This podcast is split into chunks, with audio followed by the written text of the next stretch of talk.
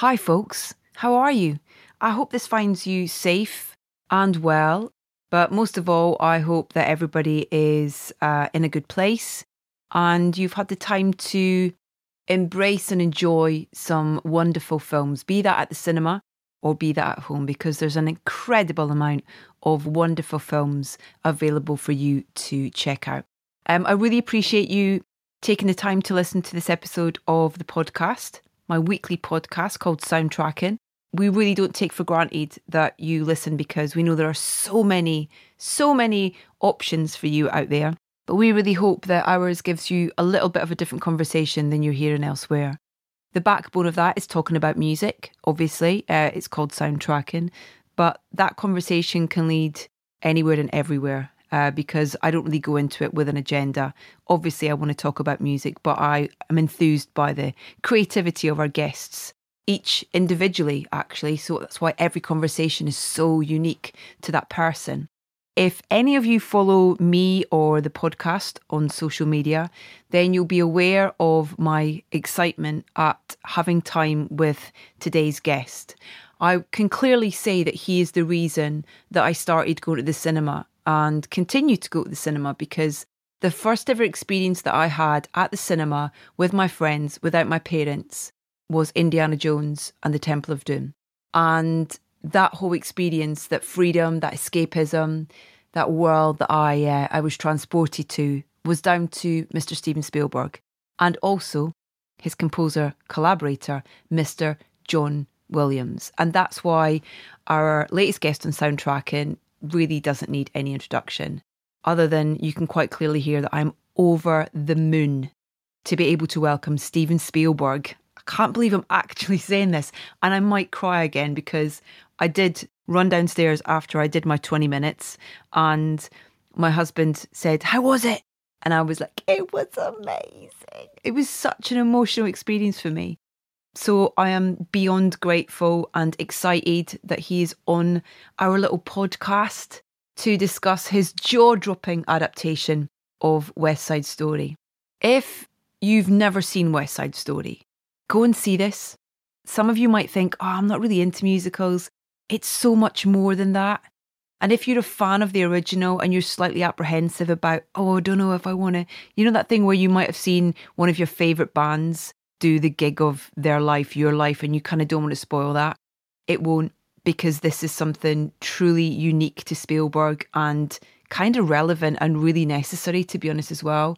So go and see it at the cinema because right now we need any kind of escapism and celebration and opportunity to just wallow in the most beautiful, luxurious um, world that he's created. And the songs are brilliant, the choreography is incredible, and the performances are beautiful. Um, now, I would have loved to have got a few more minutes with him, if I'm honest, but anyone who follows us, as I said on social media, will know that potentially, potentially, we might have some more time with him in the future. You'll need to listen to the episode in its entirety to find out what I'm talking about. Anyway, all will be revealed by the end of the interview. So let's get right to it, shall we, with a cue from Steven's version of this classic musical called La Borinqueña. Despierta, borinqueño, que han dado la señal. Despierta de ese sueño, que es hora de luchar. A ese llamar patriótico, no arde tu corazón. Ven, no será simpático el ruido del cañón. Nosotros queremos la libertad. Nuestros machetes nos la darán. ¡Puerto Rico Vámonos, borinqueños. Vámonos ya. Que nos espera ansiosa, ansiosa la libertad. La libertad, la libertad, la libertad, la libertad. It is an honour to chat to you, sir. Congratulations. How are you? I'm really good. It's really, I'm happy to talk to somebody that understands music. well, loves music, adores music, and uh, you know, and adores that relationship with music and the moving image as well, because they are they're entwined with each other. It's just a, a magical relationship, really, that we get to explore and experience as film fans. It's true. It's true. Music is music is is what began the movies. You know, the movies did not begin in a silent Nickelodeon with just the the sound of a old projector cranking along. The mu- it, it began it began with a tack piano and an orchestra pit with somebody improvising music to go along with the images. It, yeah. And movies, of course, is is the next iteration of opera, and uh, movies have uh, stood in for opera for many decades. As much as we love the sound of that projector, it is quite a beautiful sound, isn't it? yeah, it is. I like I like projectors. I like film projectors. Sadly, there's very few film projectors left in America, but I got them in my room at home, so that's good. Good. Listen, West Side Story. I had the absolute joy of of watching your film yesterday, and it was magical. It was absolutely. It was a physical experience I had to it. I thought it was it was stunning, and it's a film that I I think I've watched it a hundred times. It's a film I watched with my mum over and over and over again when I was growing up, and feel like it's kind of it's in me in a way. But congratulations, you have you have brought this wonderful kind of new, powerful, fresh clarity to this story. Um, but how old were you when you first saw it? Can you remember? I was well. I saw it the first time I saw West Side Story. I was probably fifteen. I yeah. saw it. I saw the Robert Wise, Jerry Robbins uh, uh, film, and which I just adored, and I saw it like five times in first run theaters. Um, but the first time I heard the music, I was five years younger. I was 10. And my mom and dad brought home the album from the original Broadway cast album.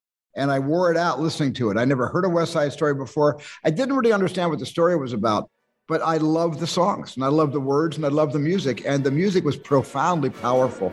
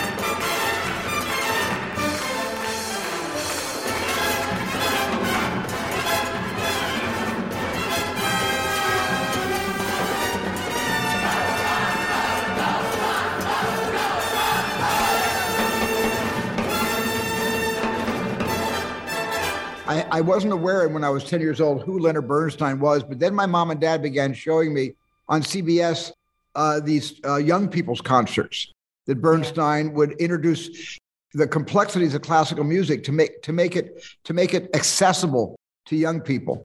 And it was it was the anti it was the antidote to Elvis Presley in those days, because Bernstein was determined to popularize classical music. And this series of CBS specials did the trick, especially for me. For me, it's like your love story to this film, really, to to to what it meant to you. What what was it that made that decision for you, or helped you make that decision? Well, my my abiding love of the musical, number one. Mm-hmm. My my abide my desire to make a musical someday, uh, and I had been threatening to do this for forty years and never did one. I flirted with music under the main titles of Indiana Jones: The Temple of Doom, in the USO um, um, uh, jitterbug competition sequence in 1941, and even in the zero gravity um, sequence in Ready Player One.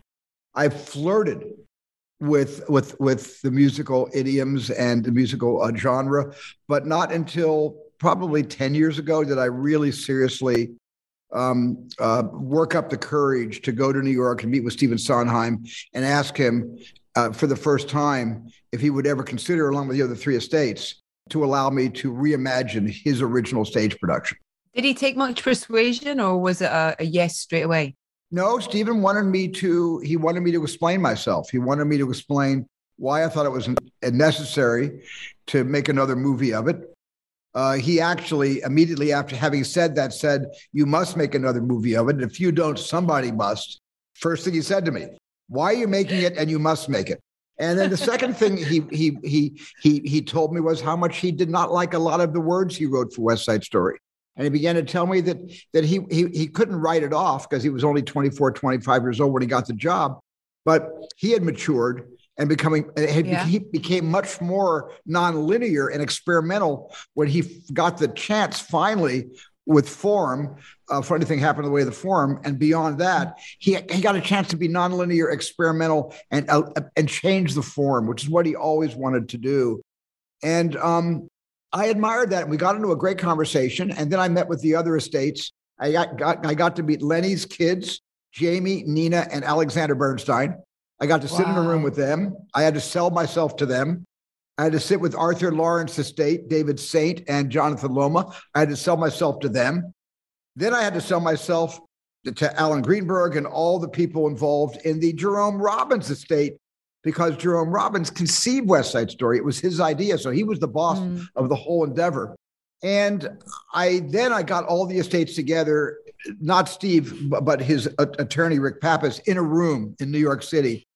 And I had to repeat myself to all of them in the same room. And at the end of that meeting, they gave me the rights. So it was one of the wow. biggest days of my life. And probably the most terrifying, I imagine. I was scared. I was I was scared of making a musical because I had never done it before. And I was even scared. I was really scared of making West Side Story because it's such a revered and beloved musical motion picture. But yeah. I felt that the I felt that the themes and the essence of that love story and the, the, the xenophobia at a time when that wasn't even a word in 1957, but what it's what it's about. It's what the yeah. attention was. I just found I felt that this 21st century, there's a place for us.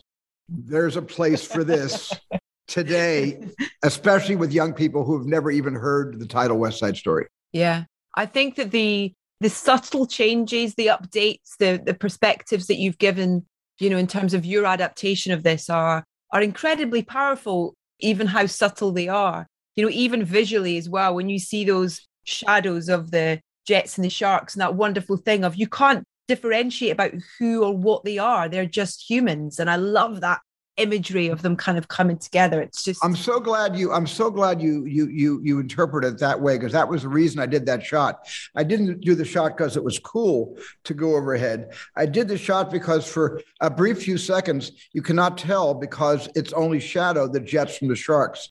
The Puerto Ricans from the fourth generation white immigrants. You couldn't tell in those brief moments. That was exactly the reason I did that shot. With the music, how how did you navigate that in terms of not changing too much, knowing that you needed to, you know, working with um, Gustavo Dudamel, the conductor, and, and David Newman, your arranger as well. And yeah. um, I, I, believe was Mr. Williams involved as well in some way, shape, or form. Or, uh, Mr. Williams, uh, John Johnny Williams, um, it was his idea to hire Gustavo Dudamel to conduct the score.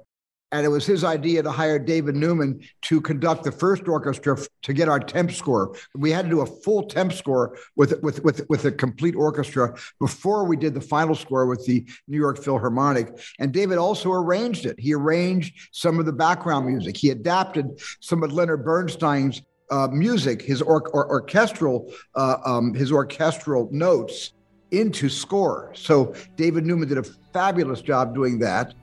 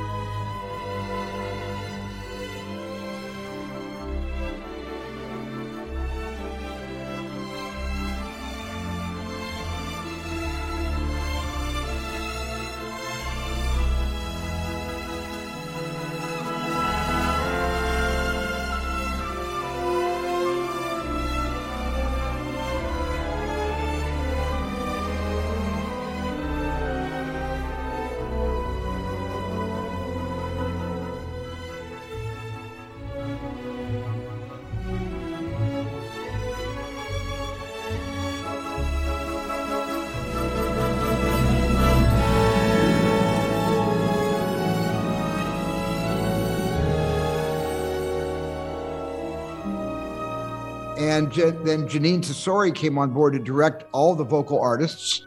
And Matt Sullivan was there to make sure it all ran smoothly. So I was surrounded by experts in the world of music and in the world of musical theater.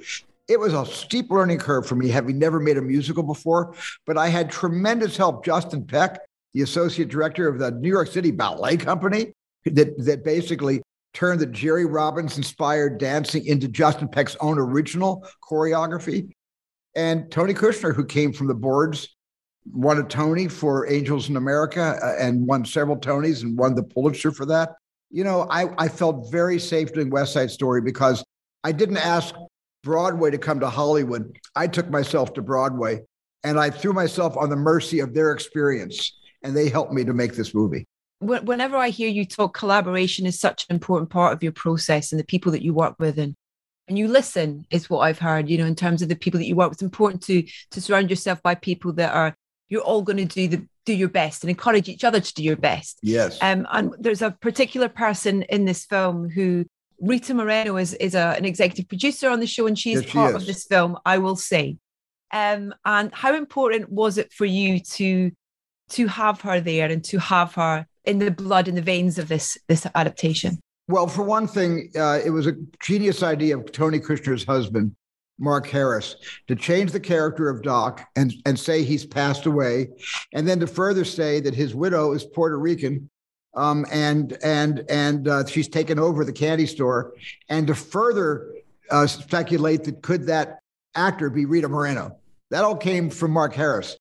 When I heard the idea, I flipped out. I said, "It is the most natural impulse to create a bridge of legacy between the, the Robert Wise movie, our film, and the entire Nuyorican living experience. Rita has the living experience that many of us lack. So to make her executive producer, she could scare, she could share her living experience being Nuyorican with the all the Latinx dancers, singers, and actors, and also all the other actors playing the Jets. And she built a bridge between those two groups as well. So she was causal in the success of this endeavor. I had to apologize twice to the people I was next to. One was the noise I made when she appeared on screen, and the other was my dancing as the film's going on. You know, I, I know this film so well. I know all Anita's moves in that purple dress in the original film. It's kind of, ah, I love it. And the whistle at the start as well. It was almost kind of, I felt like I was on a magic carpet and I was straight there as soon as you hear that whistle and, and it's kind of like, oh, I was so excited. That wasn't a question. That was just me sort of throwing oh, things. Oh, I love that. I love that. I, you know, believe me, I, I felt the same way when I was on the set and all those snappings and the whistles. It was all part of the playback.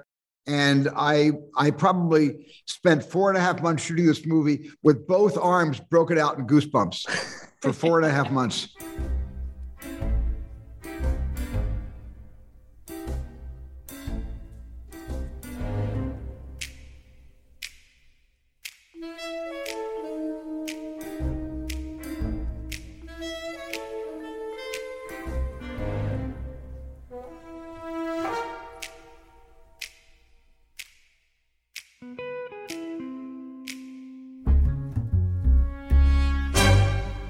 Growing up, you you you said that you listened to to soundtracks a lot. Were there specific films that that you would go back to again and again that that that were favorites?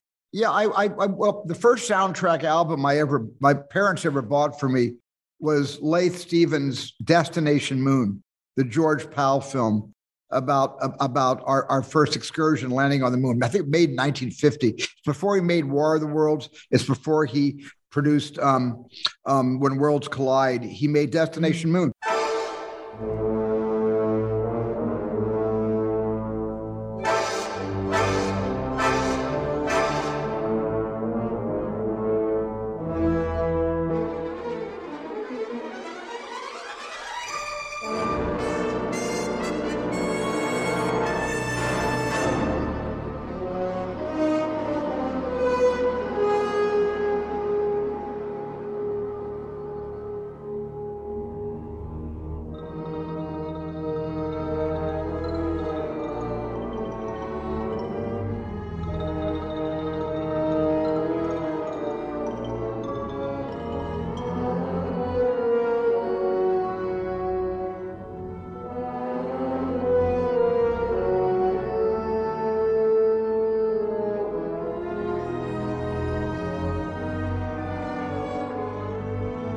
Was the first score I ever got, and the second score was Spellbound, were the two first scores I ever had in my home.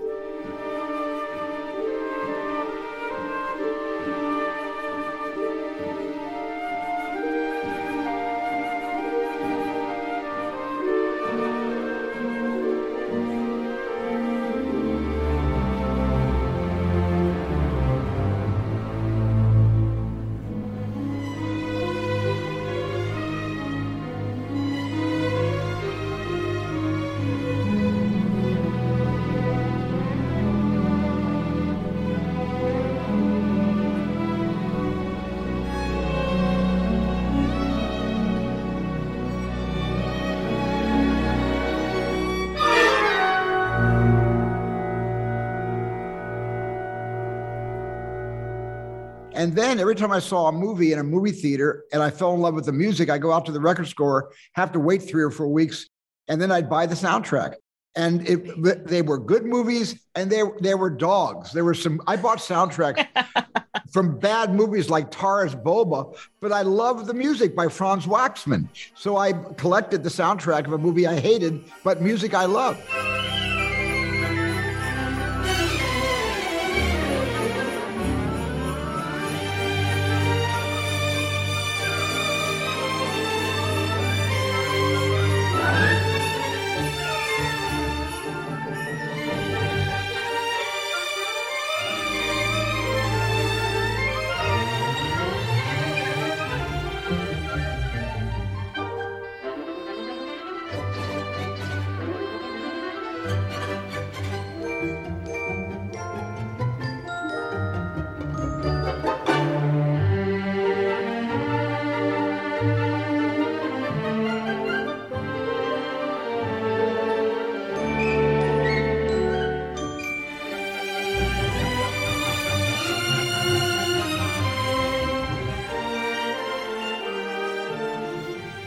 You know, I didn't love the movie until the ninth time I saw it to the Guns of Navarone, but I adored Dmitri Tiomkin's score.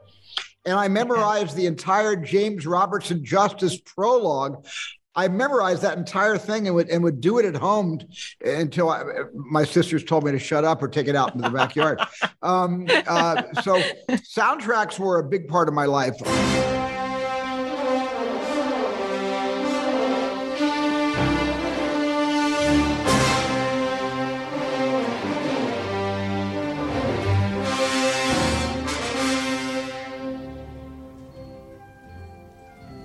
Greece and the islands of the Aegean Sea have given birth to many myths and legends of war and adventure. And these once proud stones, these ruined and shattered temples, bear witness to the civilization that flourished and then died here. And to the demigods and heroes who inspired those legends on this sea and these islands. But though the stage is the same, Ours is a legend of our own times, and its heroes are not demigods, but ordinary people. I made all my little movies, my eight millimeter movies, I would write them and make them by putting on how the West was won, by putting on, you know, you know, the Alfred Newman score of how the West was won, by putting on Captain from Castile, you know, yeah. um, uh, by playing North by Northwest by Benny Herrmann.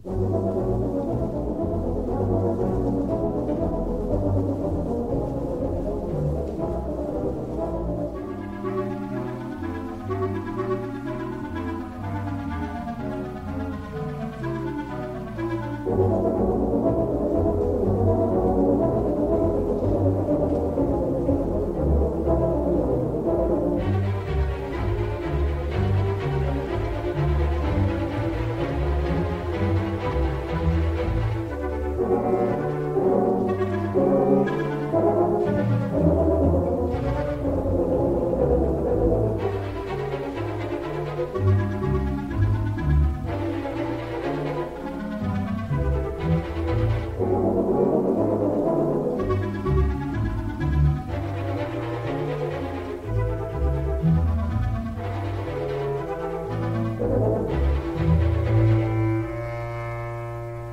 course, Lawrence Arabia in 62, I think when that came out, I ran out and bought the score and put it on.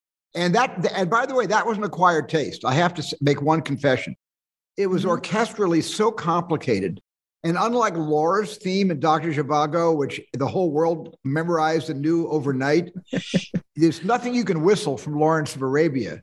It's an orchestral masterpiece of arrangement, of musical arrangement, and of the use of instruments I've never heard used before, ever in a film mm. before or since. But it took me a number of times listening to the soundtrack album before I loved the soundtrack album.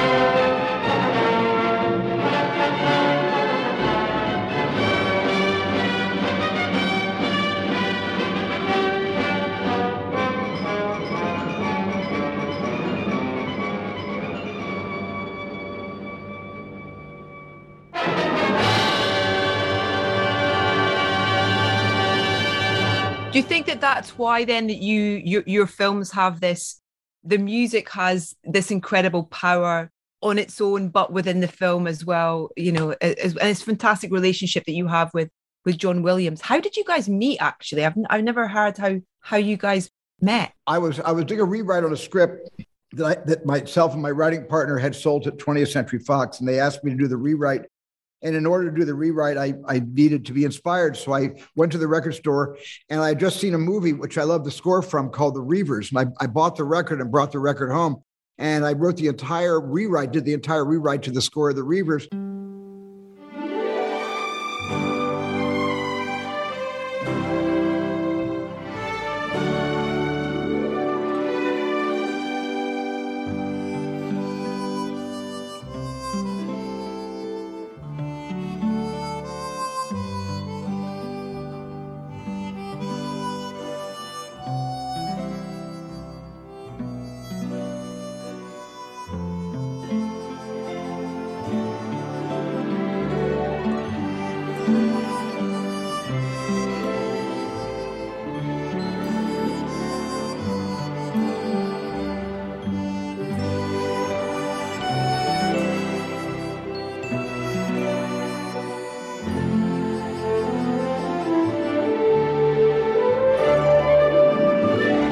Love the score so much, I made myself the promise. If I ever get lucky enough to get hired to direct a feature film, whoever this John Williams dude is, I'm going to go to him and beg him to make my first movie with me, which is exactly what I did when I got Sugarland Express with Goldie Hawn. I went right to John, told him my story of how I did this rewrite listening to the Reivers and how I fell in love with this Cowboys score. And John liked the script and liked me, I guess, and he signed on. And we've done out of 35 films, I think we've done 32 out of 35 f- films together.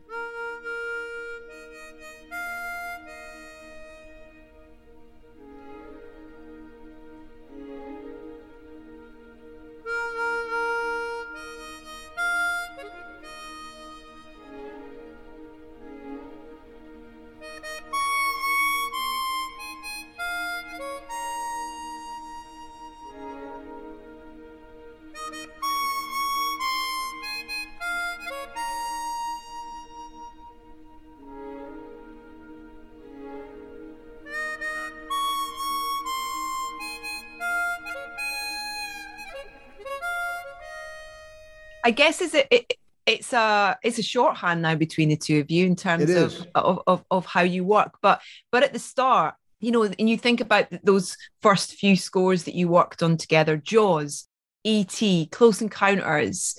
What was the kind of start of that relationship and working out? Because those scores are still so important and so um, evocative and and just powerful, really. Well, you know, I'm I'm I'm a pretty I'm a very controlling person as a director. I think most directors have to be. But I decided to abdicate all my control when I first decided to, when John threw in with me and agreed to collaborate, but not collaborate, write the music for Sugarland. I, I usually temp score my movies before Johnny hears the films, and when I tempt when I tempted uh, my temp scored Jaws, it was so unlike the music John wound up writing for it. And John told me honestly, he said, I love your movie, but I don't care for any of the choices that you selected uh, uh, uh to, to, for me to, to listen to to suggest that's the kind of music you want for this movie. You've made a very primal film. And and I said, yeah, but I used one of your scores that you composed yourself from Robert Altman's images.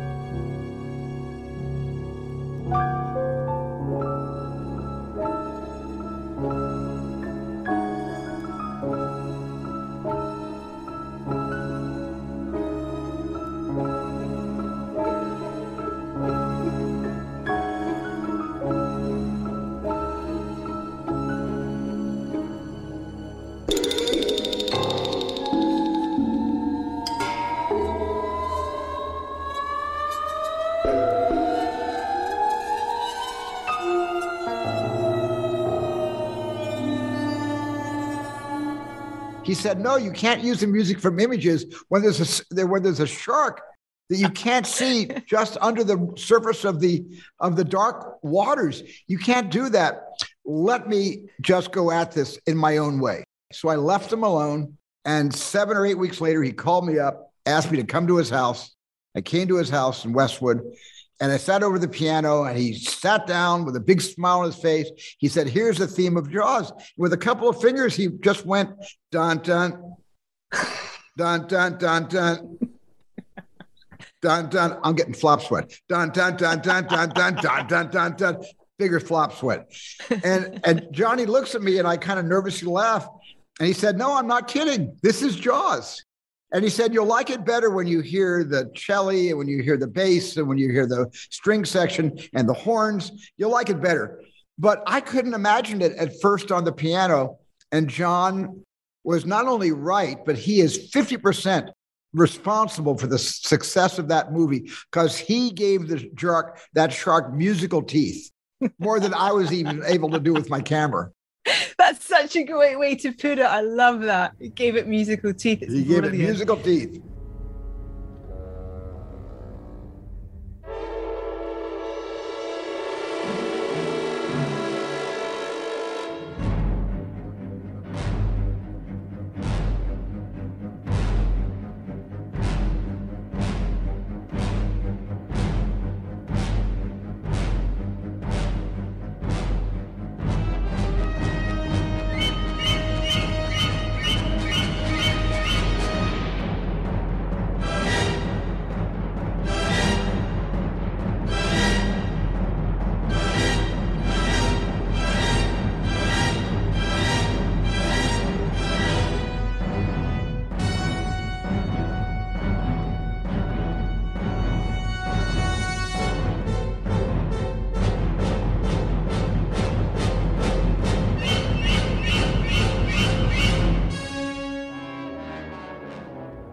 Um, you have this amazing kind of um, intuitiveness, I think, as a as a, a storyteller, where you, I don't know, you see what needs to be said, and you say that in your films, and you've done that throughout your entire career. You know, way back at the start, you you look at the world and you look at something that needs to be said, and I, I think that that's one of the many things that I love about you as a storyteller is the way that you address that. I hope you take that as a compliment. Thank you. I do. It's a, that's a very deep compliment. Thank you very much. Um, listen, um, we've run out of time. I'm really sorry. Um, I've been told to wrap. So this is great. So I've never been on your show before. How do you? Uh, when, when do you air? When do you air your uh, show? Every week. You are t- uh, episode 281, sir. And we speak to. I speak to composers, directors, writers, producers um, about their relationship with music and and how it works within the the wonderful world of, of film. So I hope you can come back and we can have a bit more of an in-depth chat as well. I would I would like to with more than 20 minutes. I would like to very much because I've never really done a, a movie score show before, and you can probably tell how much in love with movie scores I am and how much more there's left to be said. So let's definitely do this do this again when it could be arranged. I'd love to do your show again. Steven, that's an absolute pleasure. Thank you. And my two kids as well wanted me to say thank you as well, because oh. that's the other wonderful thing is introducing them to your world. So yeah, you've given us a, a great gift, sir. Oh, tell your kids thank you for me, please. Okay. Have a good time. Take care. Stay safe. Thank, thank you. you. When you're a jet, you're a jet all the way from your first cigarette to your last dying day. When you're a jet, if the spit hits the fan, you got brothers around, you're a family man. You're never alone. You're never disconnected. Home with your own. When company's expected, you're well protected. Then you are set with a capital J, which you'll never forget till they caught you away. When you're a jet, you stay up.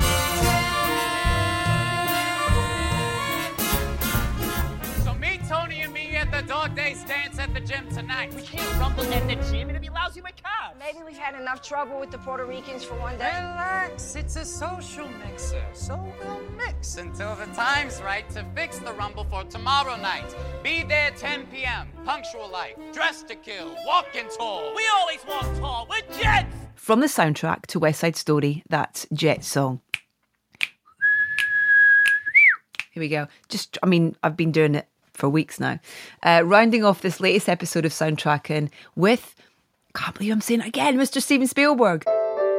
My huge thanks to Steven for taking the time to talk to us. Hopefully, we can indeed find a date to have a more general chat about his love of score. Rest assured, I am already on it as I am with Mr. John Williams every week. In the meantime, if you are new to the podcast, head to edithbowman.com to catch up with all of our 280 odd episodes uh, we've already done. And be sure to follow us on Facebook, Instagram, and Twitter. We are at Soundtracking UK. Uh, now, as we head towards the end of 2021, we've got a couple of lovely, lovely kind of opportunities of episodes on the way. Great guests.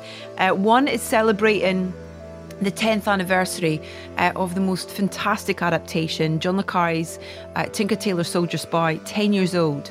And we have the writer, uh, Peter Straughan, on, the, uh, on next week's episode. And then we follow that with a couple of really exciting new filmmakers. If anybody has is a fan of Flowers or the new series Landscapers, then you'll know the work of Will Sharpe. Uh, he has uh, written and directed The Electrical Life of Louis Wain that stars Mr. Benedict Cumberbatch and Claire Foy. It's composed by his brother, and they are both going to be our guests as well before the end of the year. So, a couple of really great episodes to look forward to. Uh, but our first up will be Peter Straughan talking about the anniversary and working on Tinker Tailor Soldier Spy. Thanks once again for listening, and again, thank you, Steven Spielberg. I am forever in your debt, sir.